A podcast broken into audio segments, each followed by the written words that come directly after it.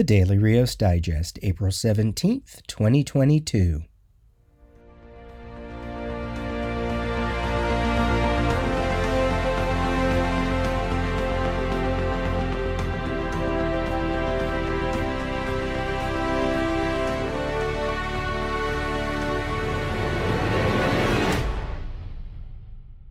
Marvel Monday. I know and I realize that I don't talk much about Marvel Comics, so I thought I'd devote an entire segment this week to the company based on things that I've read or seen or things that I uh, noticed for upcoming books. And I'm going to start with live action stuff first because that's where I'm most involved, I guess you could say. So I am watching all of the Marvel stuff movies and TV from two different starting points or two different points within the larger narrative. I did a bunch of episodes way back uh, focusing on the many phases of the Marvel Cinematic Universe. Uh, this would be episodes 422, 423, and 424, where I took a took a look at phase one, phase two, phase three. I think what I was doing was um, rewatching all of the Marvel movies in anticipation for Infinity War, which was coming out at that time. So I think I stopped right before Infinity War, which means I probably have to talk about things like Infinity War, Ant-Man and the Wasp, Captain Marvel, Avengers Endgame, and then Spider Man Far From Home, and then start a whole new uh, series of episodes on Phase Four, which is where I'm where I'm kind of at now, um, even though I'm jumping around.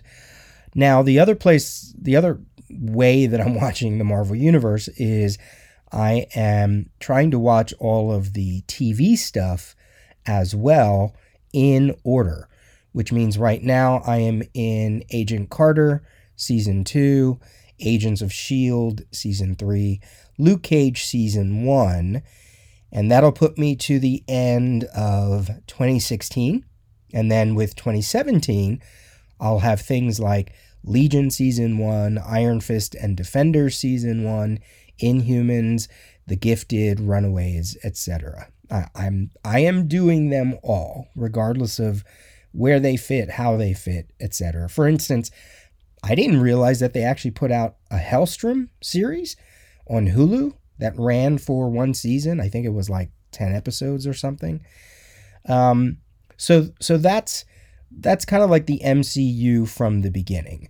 Uh, really, the, the the second way that I'm I'm looking at all this stuff is kind of like this Phase Four stuff where I'm skipping ahead and trying to watch um, the Disney Plus stuff in order, along with whatever movie might come out in between. So, for instance, I've seen WandaVision, I've seen Falcon and Winter Soldier, which I really liked, and I just started Loki, and I'm up to episode number three for Loki. Loki's interesting. That third episode was, uh, to be honest, I fell asleep during the middle of it. Um, I don't know. It's it's an interesting show. I mean, it's clearly Doctor Who. It's clearly Legends of Tomorrow, even if it is based on stuff within the the 90s Marvel universe or 90s Marvel's comics. Um, it, it, feels a little derivative uh, in one way or another. And that's not a new thought because I checked out some reviews and apparently other people think that way too. So, um, so I'm starting. So as I mentioned, I'm watching the MCU develop all the way through all of the phases, and then I am currently in phase four with this Disney Plus stuff, although I have to catch up, right? Like, I haven't seen What If, and I haven't seen uh, Hawkeye and the current Moon Knight series. You know, I'm, I'm, I'm waiting. I'm waiting to watch it all develop. Now, in terms of comics, I am not buying any Marvel comics at the moment. The last thing that I picked up was Marvel Timeless, the one shot because I'm I'm loving everything Kang and Kang is one of my favorite villains. Um, and I also read the Defenders miniseries by Al Ewing and Javier Rodriguez because Al Ewing is a writer that I really like, and or that I should say that I'm starting to really like, uh, because I am very late when it comes to Al Ewing comics. Um, but also Javier Rodriguez is just amazing. I really do like his artwork. Everything else I am reading, you know, digitally, whatever that means. um, because there's just not a lot that I find interesting that I need to read at the moment. You know, I feel like I can keep tabs on the Marvel Universe without actually having to read it. Uh, but yeah, I, I don't know. If a comic has America in it, America Chavez, I will probably get it. But other than that, mm, I don't think so. Speaking of Al Ewing, in the latest previews, this would be April previews for book shipping in June. Two series by Al Ewing, another Defenders miniseries for five issues, Defenders Beyond, featuring young Loki, the god of stories, Blue Marvel, America Chavez, Tigra, who I also like, and Galactus's mom. Yep, that's right. Galactus's mom. if you read the last Defender series, you know what I'm talking about. And then apparently Al Ewing is writing an Ant-Man five-issue miniseries with art by Tom Reilly. And this is going to be an exploration of every hero, past, present, and future, called Ant-Man, as told as only Al Ewing can tell it, I imagine. Now, speaking of Kang, there was an interesting Twitter post or Twitter thread that Kurt Busiek wrote on his uh, on his page, talking about Avengers Forever. Uh, actually, talking about a larger topic and then roping Avengers Forever into it. And I'm going to read it because I actually I think it's interesting, uh, especially if you love Avengers Forever, um, especially if you like some behind the scenes stuff. So Kurt writes, there was a thing going around in recent days about what you'd like for people who read comics to understand about making comics. And that made me think.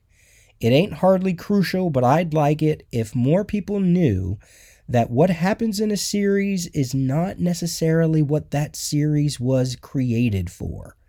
For instance, I doubt most people think that when Kirby and Lee created the Avengers, that's that just because Captain America came back in issue 4 it must have been the intent of the series. It was something they came up with along the way. But I will see articles for the rest of my life stating as fact that Avengers Forever was created to fix Marvel continuity problems. It wasn't. I would never pitch a series as a way of solving continuity problems. that should be that should be plastered above uh, John Byrne's work table. Um, Avengers Forever was created as a way. Kurt Busiek didn't say that. I said that. All right, now back to Busiek. Avengers Forever was created as a way to have an Avengers project Carlos Pacheco could draw. He had requested one as part of a contract negotiation. Now, first of all, that's interesting, right? Maybe that's something readers don't realize that when some of these artists get exclusive contracts or they want to you know work within a company they sometimes will throw in things like that you know make sure i get a chance to work on blah blah blah or i only want to do miniseries etc all right back to kurt.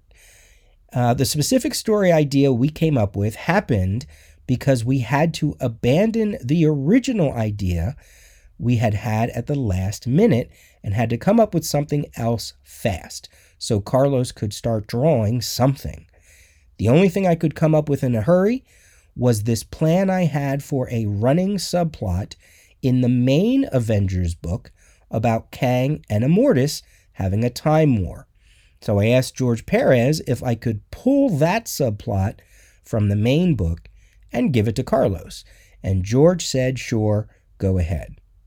Once we had a story set up about Kang versus Immortus, it made sense for Kang to be the blustery, macho, fight like a man guy, and Immortus to be the crafty schemer. But that meant Immortus needed to have crafty schemes. So if he had been manipulating Avengers history to his own ends, what exactly was he doing?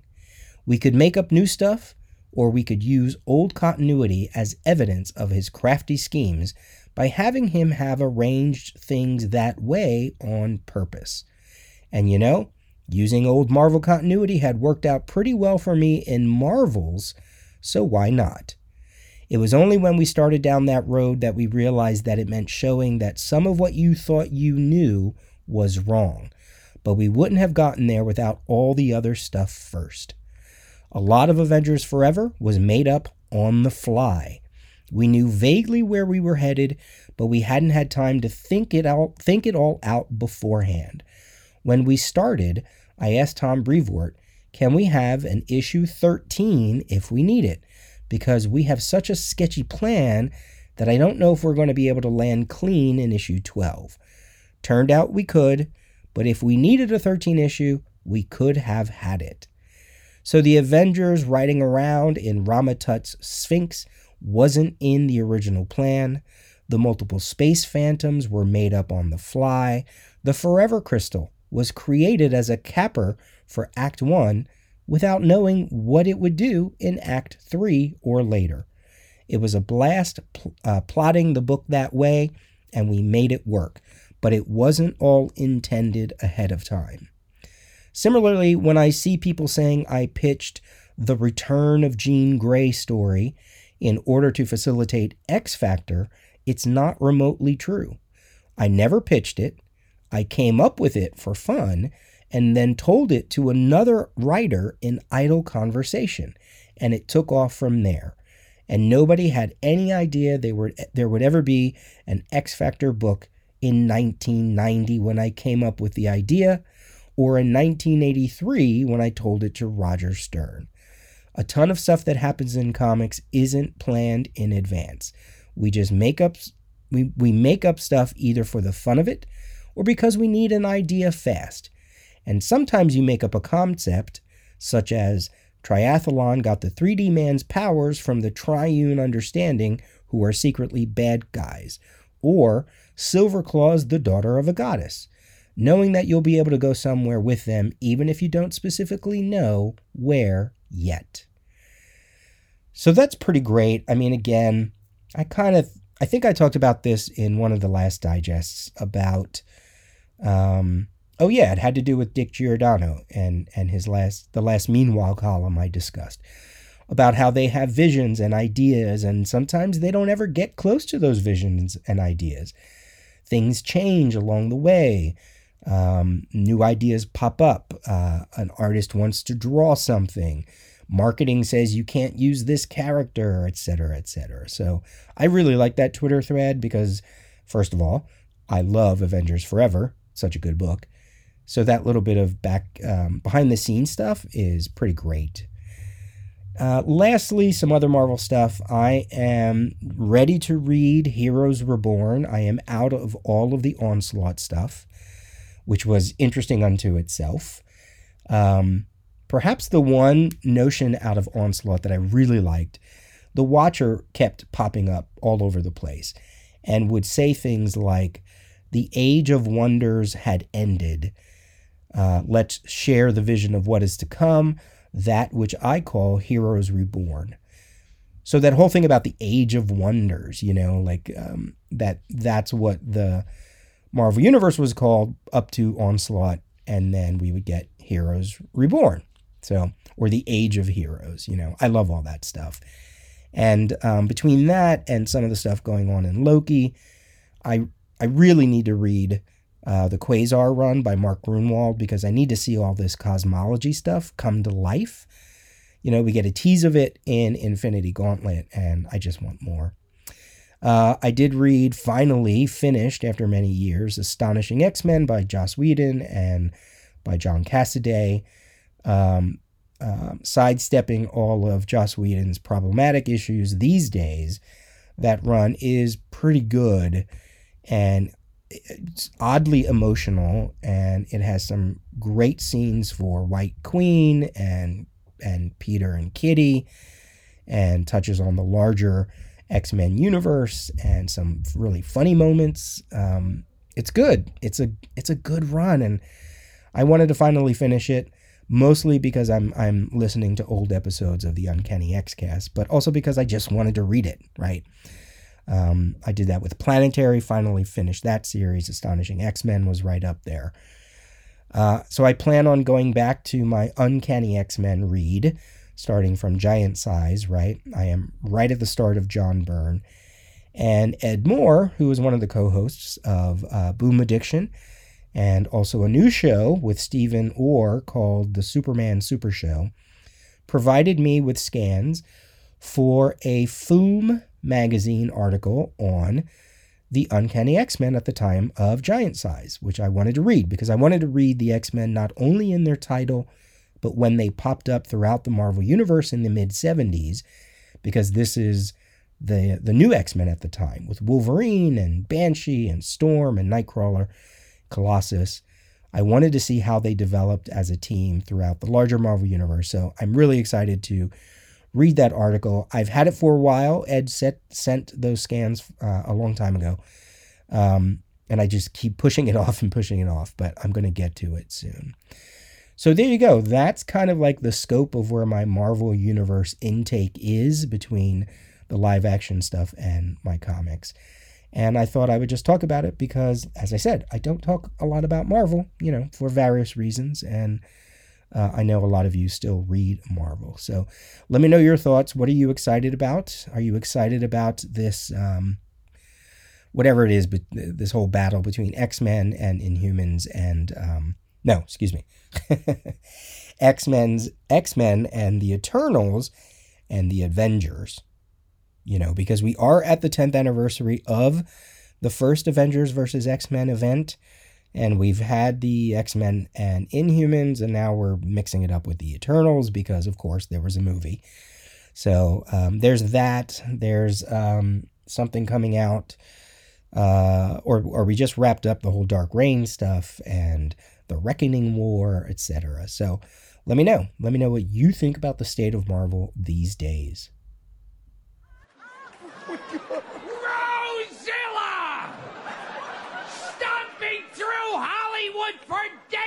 Breathing fire from her hairy snout, burning bridge after bridge, her glowing red eyes striking terror in the heart of anyone unfortunate enough to look in her hideous face.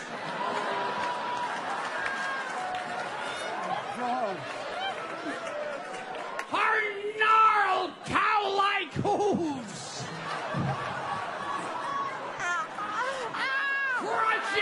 destroying everything in our path, stopping only to feed every 10 minutes, and make one sitcom decades ago. So it's April 12th, and the news today uh, reported that Gilbert Gottfried has passed away. I don't know how Gilbert came into my awareness in the 80s. I don't know if it was from Beverly Hills Cop or his appearance on the Superboy TV show. Maybe there were some commercials. I mean, certainly by the time Aladdin came out and he played Iago, uh, I knew who Gilbert was. I, I, I don't know. Was it the voice? Was it the comedian? I don't know. Um, where I knew Gilbert from. Now, I was listening to Howard Stern in the early 90s, uh, I maybe even late 80s. I don't remember how early I jumped on to listening to Howard Stern, but Gilbert was a frequent a frequent guest, and that's really where I got to learn about who Gilbert was and his brand of humor and his ins you know his insensitive nature on that show and, and just how inappropriate he was, and really came on the show just to laugh. Not even to necessarily make other people laugh. Maybe it was just to make himself laugh, and that's something I can certainly appreciate. Um, but, you know, the Howard Stern show, Gilbert would come on sometimes during the news segment and would make inappropriate jokes or laugh at things, sound effects that Fred would play and other times he would come on and kind of spoof a situation depending on what was happening. Like maybe he would come on and spoof Andrew Dice Clay, or when Howard was having a battle between Howard and John Bon Jovi and Sam Kinison.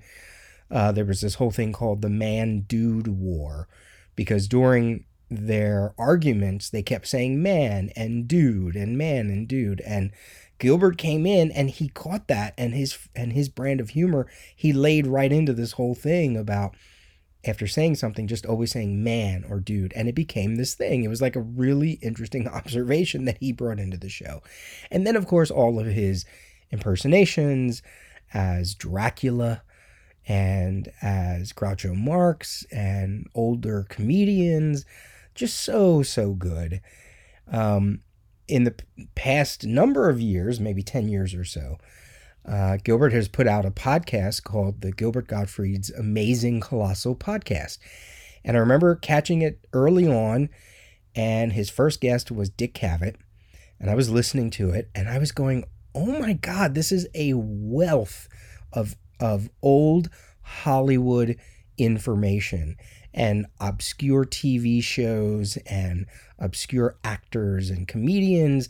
And Gilbert just would rattle this stuff off in a way that clearly like his his mind as a kid must have just captured all of this stuff you know abbott and costello and uh, you know bela lugosi and uh, the old horror movies and sci-fi movies and just just constant just a wealth of information and his podcast at that, I remember, I think I posted on the Daily Rio somewhere that it was my new favorite podcast at the time. He was bringing in all of these guests, you know, like uh, the actor who played Eddie Munster and um, the agent on Get Smart, not the main agent, but his his girl partner. I don't remember their names. Uh, and just the stories that they had and the way Gilbert was was able to pull out um, weird facts that he knew and he was still his insensitive self and would make i mean there's a weird al yankovic interview where he tells the worst jokes and and the guest just has to kind of sit there and either laugh or just i don't know maybe because it was gilbert just kind of accept it. Um, there's a really great video on youtube. You can look up Gilbert on Hollywood Squares. It's called the You Fool segment. That is just brilliant. I posted it on my Facebook. Facebook. It's so funny.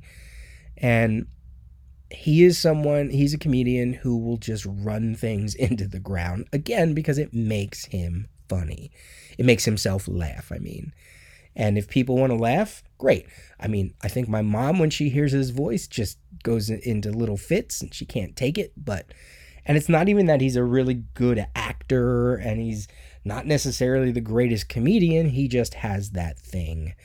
And unfortunately, that thing is no longer around. But if you haven't heard his podcast, he does it with a co host and a co host named Frank. And it is really good, especially if you love any movies and TV shows prior to, I don't know, the 60s and prior to the 70s, you know he just is he's a wealth of information. And um, you can kind of bounce around like pick a a guest that you really like and just get into it that way. Although i have to say that first dick cavett the very first episode with dick cavett is probably still my favorite um, just because of the stuff they get up to and the stuff they talk about. Is just so funny. So I did know that Gilbert was sick for a while, had certain conditions, but um, just to hear that he had passed away was sad. So I just wanted to spend a few moments to talk about Gilbert Gottfried because he has made me laugh. He has brought me to tears. And um, losing comedians is, is, is not fun because they can look at the world in interesting ways. And um, he was someone who looked at the world in his own very unique way. So sad to see Gilbert go. Um, but glad that um, I was able to talk about him for a little bit here. Well, Flashpoint Beyond picks up shortly after Flashpoint ended. Thomas Wayne wakes up back in the Flashpoint world, not understanding exactly what's happened, why is everything back to what he knows as his life. And the mystery is what the hell's happening. While we're following Thomas Wayne's story in the Flashpoint universe, we also are going to be following Bruce Wayne in our universe. And then meeting Jeremy and Tim, I've been fans of both their work at DC already. And they're great people and great brains, and they come at things very differently. And so we all jam together. Like everybody else, you know, that world of possibilities that Flashpoint represented is something that I've always thought about. That's what you want when you come to the Flashpoint universe. You want to see characters that you're semi familiar with, but the little surprises that change it. But it really came to before everyone signed on, I think, was like, why do it? Like, why are we going back to Flashpoint? This very personal, emotional story has much bigger ramifications on the DC universe. People would look at Flashpoint Beyond and think, oh, this is a, you know, this will be a fun little contained story. I think those people probably have another thing coming. We knew that there was this giant conflict between the Amazonians and the Atlanteans that we will kind of see where that ended up. Superman comes in, but there's a whole new layer to Superman's story. It gives even more twists on who the Man of Tomorrow is in this universe. But also different takes on villains from the scavenger who's a bit of an obscure aquaman villain to the rogues they're all they're all in here every time Xermanico turns in a new page it's like oh we're all like oh my god this is our favorite page so far there are small detailed beautiful character moments that Xermanico is putting on the page. This is the work of his career. I think people are going to be blown away by his work. Flashpoint Beyond does bring back some characters and play with some characters that haven't been at the forefront of the DC universe in a while, and you will see plans with them going forward. There you go, just a whole bunch of information concerning Flashpoint Beyond, issue number seri- uh, issue number zero, and then the upcoming miniseries for this New Comics Wednesday for books shipping uh, the week of April 13th. Flashpoint Beyond is $5.99. You heard from Geoff Johns, also Jeremy Adams, and Tim Sheridan. Um, this is, you know, I wasn't going to get this miniseries, but then DCBS offered it. Um, at a special discount uh, well after the first second issue was solicited. And they were like I, I don't know maybe it was 50% off or something. And they said you know you can get all of the issues um, uh, you know uh, after the fact. And i was like okay. So then i wound up actually pre-ordering all the issues now. And i have not even read all of the original flashpoint event that kicked off the whole new 52 I mean, that was that was you know I, in the first segment I talked about how I have all of these Marvel reading points that I'm jumping into, uh, you know, during the Onslaught era or during the 70s X Men era. And it's the same thing with DC. I have several points that I want to start reading from. And one of them is Flashpoint. One of them is either the stuff leading up to Flashpoint, Flashpoint itself, the new 52, um, so I'm buying this, ha- and I haven't even read the original Flashpoint. You know, that makes sense. So, anyway, let's go to Image Comics. Image Comics Anthology, one of 12, celebrating the 30th anniversary of the first Image comic, with a year long parade of all new stories from various creators, including Geoff Johns. These stories, uh, this uh, anthology is a combination of ongoing seri- serials and standalone short stories, much like the Daily Rios.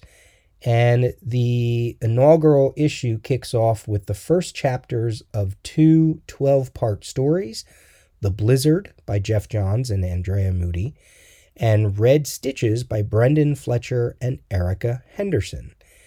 And then uh, the opening installments of a trio of three parters Gospel for a New Century by Wyatt Kennedy and Luana Vecchio, Loop Hopeless by Mirko Andolfo, Mirka Andolfo, Shift by Kyle Higgins and Daniel Di Nicuolo.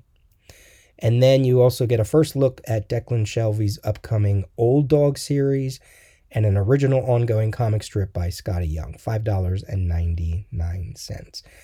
Uh, that's an I, I like that. I like that as a celebration for Image Comics, all new works, trying to gather creators from you know various uh, corners of either their publishing line or other creators, and putting it to, putting it together. So that way they don't have to focus on, you know, 12 new comics. They can just put it all in in this anthology.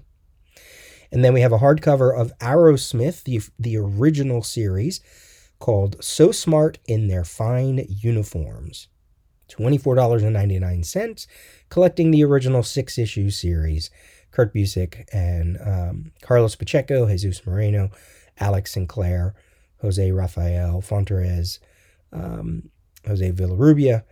And if you don't know what this is about, it's about young Fletcher Arrowsmith learning the true cost of war in an alternate history where dragons and magic spells are as much a part of World War I as bullets and barbed wire. And apparently, the artwork in this edition will present the art as Pacheco originally intended, whatever that means. From Dark Horse Comics, we have Breakout, one of four Zack Kaplan, Wilton Santos, Adam Gorham, colored by Jason Wordie, $3.99. When massive cube spaceships from another dimension materialize over our cities and routinely abduct teenagers to be held inside their mysterious floating prisons, Liam Wyatt's no Liam Watt's younger brother Tommy is taken. But while governments and adults across the world accept this loss as inevitable, Liam refuses to give up hope. Now, in a Take Back Our Future anthem, Liam assembles a skilled team of ordinary high school students to risk it all. But can they pull off the impossible and succeed in an out of this world prison break? And from Marvel, we have the 100th issue of Elektra with writer Ann Nocenti and a bunch of other creators, $4.99, bringing uh, her story together. Um, everything that has happened in her long and storied life has been leading to this 100th issue bearing her name and the starting point of what is to come. I don't necessarily, I know Elektra has uh, put on the Daredevil mantle. I don't know if this is going to touch on that, but I like anniversary issues, so I wanted to point it out here on New Comics Wednesday. And that's it. Those are your recommendations, a short list for this week.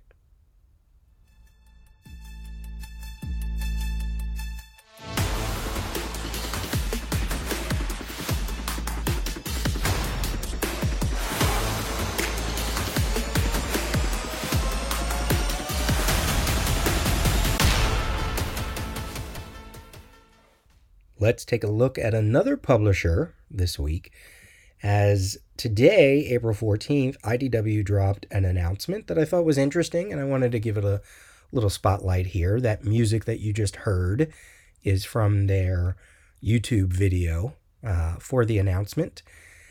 IDW has unveiled nine new original comic book projects set for release beginning in July of 2022 as part of a new initiative. While the focus, focus is on creating new comic book IP, following the publishing of the comics, the IDW Entertainment Group will work to potentially develop the IP for film, television, and other entertainment mediums. Genres include crime thriller, supernatural horror, science fiction, and epic fantasy. The nine projects starting with Scott Snyder's Dark Spaces Wildfire in July, are as follows. So, Dark Spaces Wildfire, a thriller series by Snyder and art by Hayden Sherman, follows a group of female inmate firefighters deep into the smoldering California hills, where their desperate heist of a burning mansion will lead them to the score of a lifetime or a deadly trap. Okay. Hmm. I guess Scott Snyder, that's a, a name, right? That's a name that brings readers. So we'll see if that brings readers to that IDW project. We have True Cult, a five issue miniseries written by Scott Bryan Wilson with art by Liana Kangas, introducing Marty Tarantella, a down on his luck loser whose last ditch scheme to escape a lifetime of fast food service sets him on a collision course with a cult of violent, devil worshipping lunatics.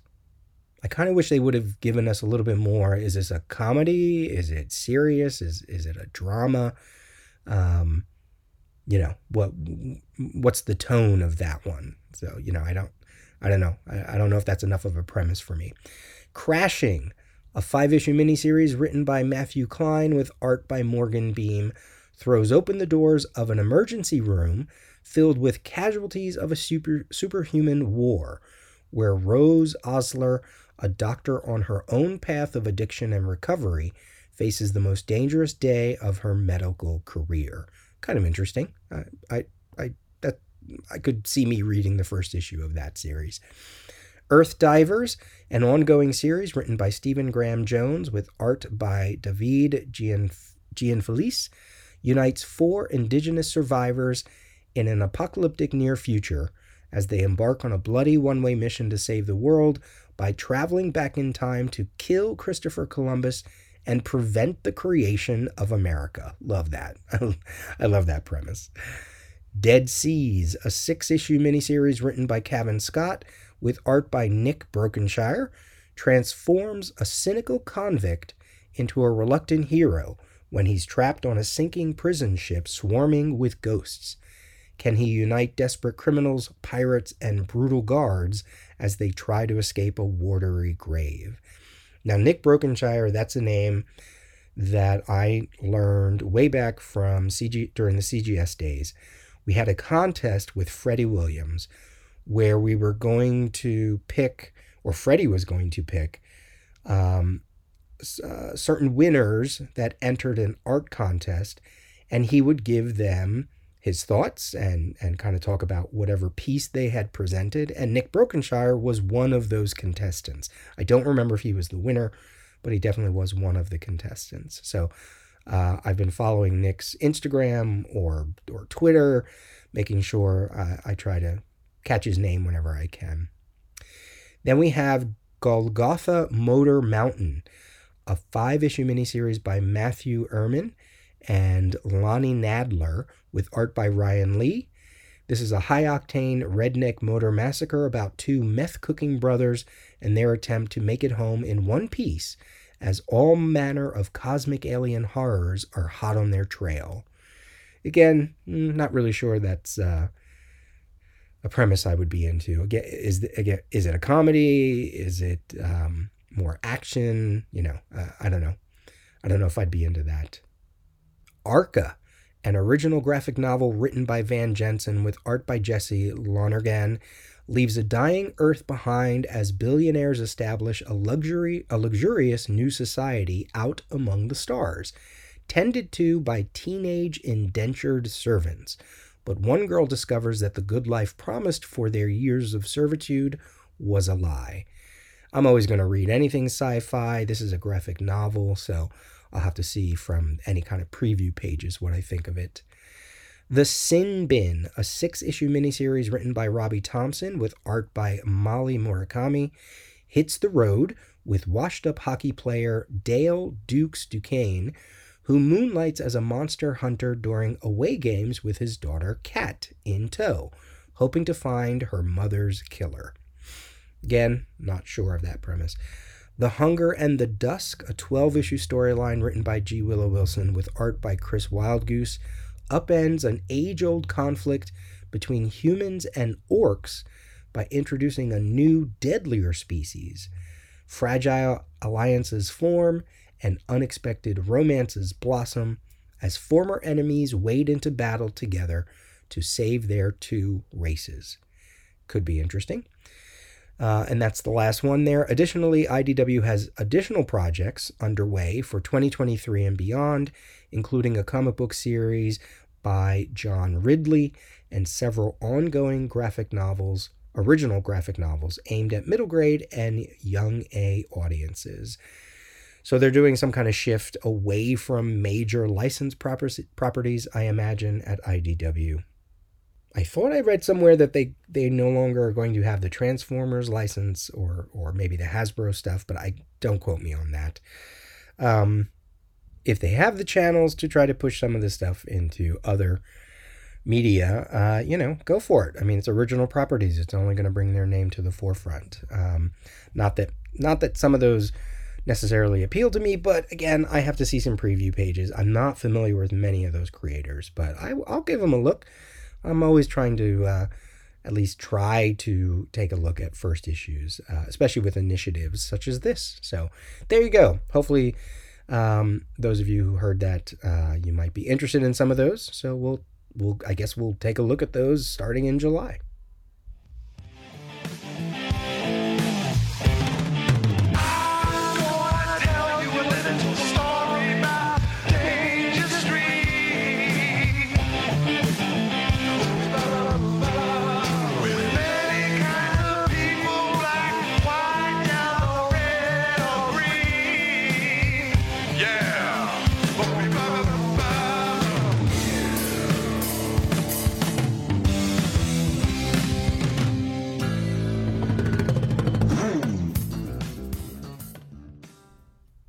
Road to Danger Street Part 8 takes us to first issue Special 8 featuring Mike Grell's The Warlord. Now, before we get to the issue, uh, if you didn't catch this uh, in the news or on Twitter, Danger Street, the maxi series, the 12 issue maxi series that was going to be released bi monthly starting in May, is delayed. Tom King, the writer, posted on Twitter Danger Street has not been canceled, just rescheduled. This book is becoming something very big and very special, and we're making sure it's done right. Jorge Fernandez is drawing right now, and it is so damn breathtaking. So apparently, there was a rumor that, uh, well, it wasn't a rumor. It was because you know the the that trashy rumor site uh, always has clickbait headlines and it made it sound like it was canceled, but it's not canceled. It's just being rescheduled. So I thought I was going to have to double up on taking a look at these issues because, um, uh, you know, we're getting close to May, but if it's going to be delayed, that means I can continue the issue by issue look and take each issue as it comes. So, the Warlord, making his first appearance here in first issue special number eight. Uh, now, the uh, he does go on to get a series shortly after this, obviously, that ran for, uh, you know, over 100 issues, I think. Yeah, 133 issues until 1988. It started uh, probably at the end of 1975. That's when the first issue came out. And then there was an eight month hiatus until issue two. And then it would pick up with issue three.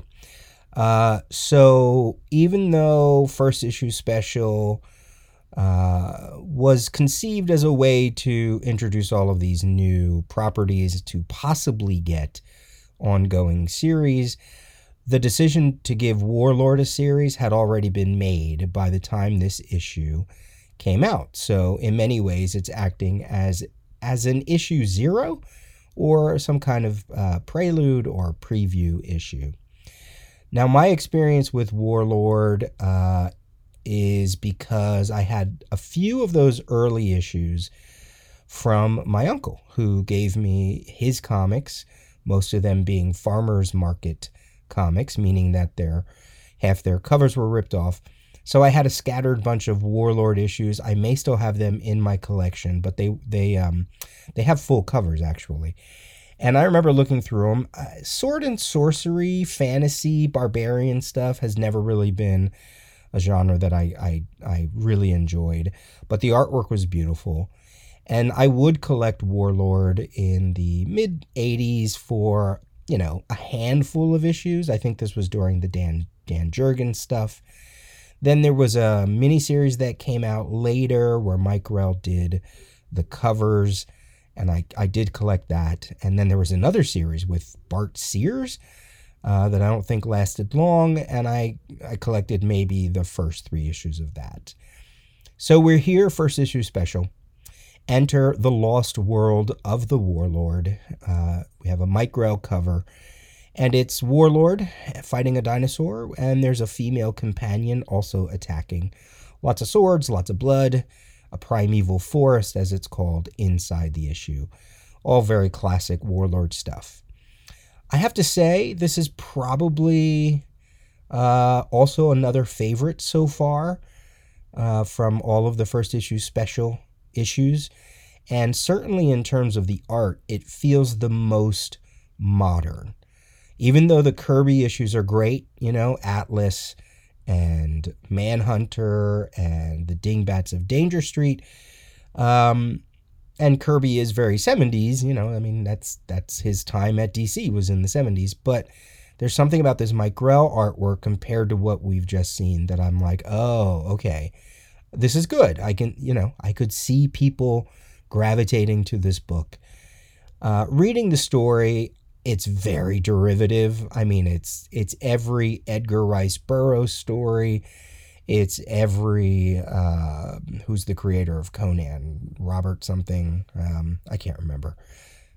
It has, you know, the main character finding his way into a strange land, like Flash Gordon, like Buck Rogers, meeting the locals, meeting through through somebody, you know, either a man or a woman. Uh, coming before a king. Of course, there's an evil priest in the character of Deimos.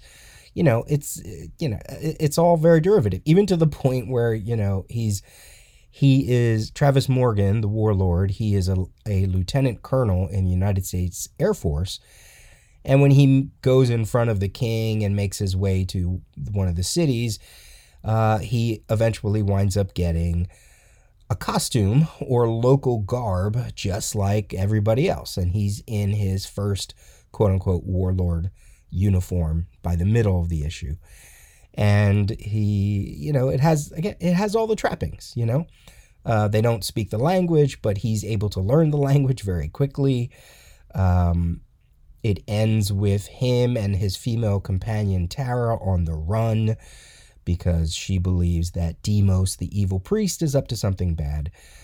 Uh, and it's it hits a lot of the beats that I've read elsewhere, but I'm probably interested in it because um, I have read some Warlord issues, and eventually it does get tied into the larger DC universe.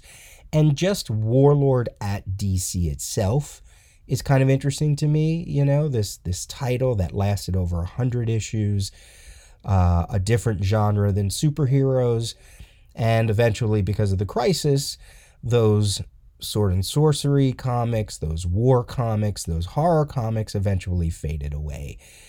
But um, this is a title that I've always wanted to read, and uh, it had some backups. Uh, Conqueror of, Conquerors of the Barren Earth. It had some OMAC backups, which I've been collecting because I love OMAC. And here we are, you know, I'm finally reading Warlord's first appearance. So, as I mentioned, uh, he is a United States Air Force uh, lieutenant colonel.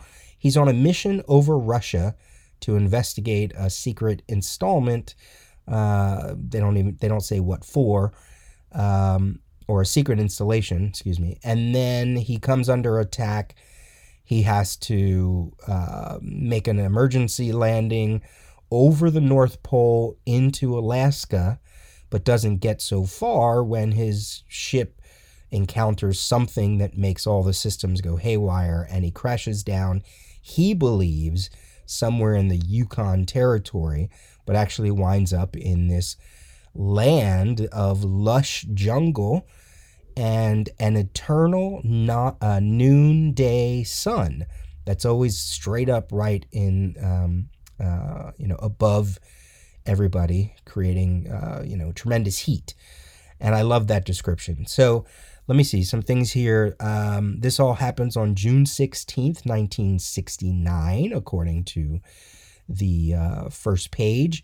However, when he actually actually lands, um, we learn that time really doesn't mean anything here. In fact, there's a scene later where he finally he wind, he winds up in the city uh, where this king is, and he falls asleep. He's totally clean shaven. And when he wakes up, he has long hair and he has his typical warlord beard and mustache and facial hair. And it's because, again, time has no meaning here. So he crash lands into this jungle. Um, he quickly notices that there is no horizon, because, as the description says here, the land just curves gradually upwards because he's supposed to be at the center of the earth. We find that out later in the issue. He believes he's in the center of the earth. So that would mean the quote unquote horizon would constantly curve because you're on the inside of the earth. It's kind of like the Dyson sphere, inside the Dyson sphere in that Next Generation episode on Star Trek with Scotty, or I believe at the end of Interstellar, they go onto some kind of ship that uh, the the inside kind of curves and you see all of the the grass and all that stuff. And that's why the sun is always at noon because it's held in the middle of the earth by all of the gravity, this this ball of gas he calls it. So I like that description. I and I wonder if that's carried over into the series that the horizon, quote unquote, or as you look off into the distance, the land is constantly curving upwards. I think as a visual, that's amazing, and I hope that continues. Um, I didn't mention, yes, this issue is written and illustrated by Mike Grell, edited by Joe Orlando. I also like the narrative on the very first page here uh, survival, the most fundamental of human dramas. It takes a special breed of man to stand in the face of overwhelming odds in a world where merely staying alive is the greatest challenge of all. This is the epic tale of such a man. They call him the Warlord. Here's a comment about the time in this place. In a world where time does not exist, a year of pleasure might seem but a fleeting moment, and a moment of agony an eternity. So eventually he comes across some noise. He see a woman being attacked by a dinosaur. She's got a sword, she's got a knife, she's got a loincloth. She's straight out of Conan the Barbarian. Uh, but seeing someone like that implies some kind of civilization and he winds up finding the dinosaur. And um, it's funny, the cover, the splash page, and this interior panel on page nine are all kind of the same, where it's him finding this dinosaur with Tara somewhere on in the image. And it almost looks like if he drew the splash page first or this panel first, he then used it for the other, whichever one came first. But the inks are a little different. So I don't know what the process is there. Eventually, they are overrun by some armored guards who stop in fear because Travis Morgan has a gun. So they take him to the city, the city of Thera, and that's where he meets the king and he meets the high priest Deimos, who doesn't, you know, who right away has evil plans for Travis. Again, Travis fires his bullet uh, because Deimos is trying to do something to him with this orb. And that garners him some favor because they think it's some kind of magic. And that's when he gets all cleaned up and taken away. And then he wakes up and he has all this beard stuff. And he looks like the warlord that you may know from, from DC Comics. So eventually he learns a language. He learns everybody's name. Tara, she's from the land of Shamballah. The whole world is called Skartaris. There's a fire mountain, there's a blood god, etc. And out of nowhere, Travis explains that he realizes what's going on, that he believes that he is in the middle of the earth with the sun being this giant ball of gas in the middle. And I'm like, okay, why do you think that? is it just because of the curvature of the land? Or is it because you were going over the North Pole? And the way he explains it, he feels like maybe I fell into this giant hole that I didn't realize. And it's kind of like um, uh, where's your proof? You know, it's interesting because that's the premise of the warlord, and that's the premise that I've always known until they change it later, is that he is in quote unquote the center of the earth. But I thought maybe there would be a little more proof to that, other than just him just assuming that. So I can see why later they would change it to be no, it's not the center of the earth, but some other dimension, I think they call it. Eventually, he's attacked in his sleep, so Tara and and Travis decide to run away, and they're going to meet up with her father somewhere, and then that's where the issue ends. And you know, again, at every end of first issue special, they say, "Hey, if you want to see more, write in." But there already was going to be a series. From the text page, Uh, we learn a couple things. Mike Grell's name is Michael John Grell. Even his name is kind of like an adventurer name. It's like John Carter, John Michael Carter, Warlord of Mars. Isn't isn't that what that is? I don't remember. He was born September 13, 1947 in Wisconsin. He didn't have a TV until he was eight. He grew up on radio dramas. In 1967, he got married and joined the Air Force, serving as an illustrator. And then in 1970, he said he discovered comics, oddly enough, the Green Lantern and Green Arrow title. Decided he wanted to be in comics. Uh, he got into commercial art in Chicago in 1972, where he was trying to sell some strips he was working on. And he wound up uh, assisting Dale Messick on Brenda Starr. 1973, he goes to New York trying to sell something called the Savage Empire. He meets Alan Sherman and Irv Novick. Four months later, he meets Julius Schwartz and Joe Orlando, and he walks out of DC Comics with an Aquaman script, which might be Adventure Comics 435 because that because that one is pretty early in his career, even though uh, there's a few Superboy and Legion of Superheroes issues that predate that Aquaman issue. And then, of course, that Savage Empire strip, he reworks it, and that's where we get Warlord. So, how does it fit into Danger Street? Well, Warlord is one of the three main characters Starman, Metamorpho, and Warlord as they try to prove themselves worthy of joining the Justice League uh, by summoning and defeating Darkseid. And I do know later in the Warlord series, I guess it was during Legends and all the crossover stuff, uh, Desaad had come to Skartaris during all of that and encountered Travis Morgan. I don't remember those issues, uh, but I do remember reading them at the time. So there's you know a little New Gods connection there, although I don't I don't assume that Tom uh, Tom King is going to follow through on all that. Um, certainly the world of Skartaris could play a factor into the premise of the series as they travel around, you know, meeting princesses and knights and all kinds of monsters. Jorge Fornés provided artwork with the three main characters for one of the covers, and you see Warlord there in the costume that he's wearing uh, pretty much for this first issue special appearance. So, um, you know, because he's he's had several looks. The other look that he gets later is probably more familiar, where he's bare chested and there's a lot. There's a loincloth and the winged helmet, but the costume he wears for this issue and for Danger Street is is uh, a little more subtle. so yeah, good issue though. I I liked it. I really did like it, and um, I guess it's a no brainer. You know. Um, they even talk about somewhere about how it's rare for one person to do everything for a comic. But Mike Grell, coming out of uh, you know his early uh, experience, strong. And uh, as I said, I, I kind of want to read the rest of it. So, so there you go. There's your look at Warlord for first issue special number eight. As always, email me, peter at thedailyrios.com. Go visit the website, The Daily Rios. Go visit the Instagram, The Daily Rios. Go visit me on Twitter, Peter J. Rios. Find me on your favorite podcast catcher, and if I'm not there, let me know. Send me some promos. Those of you who are podcasters or or you create comics and you have a promo, let me know. I'll play it. This has been the Daily Rios, episode 556, the 41st digest for Sunday, April 17th, 2022. Talk to you soon.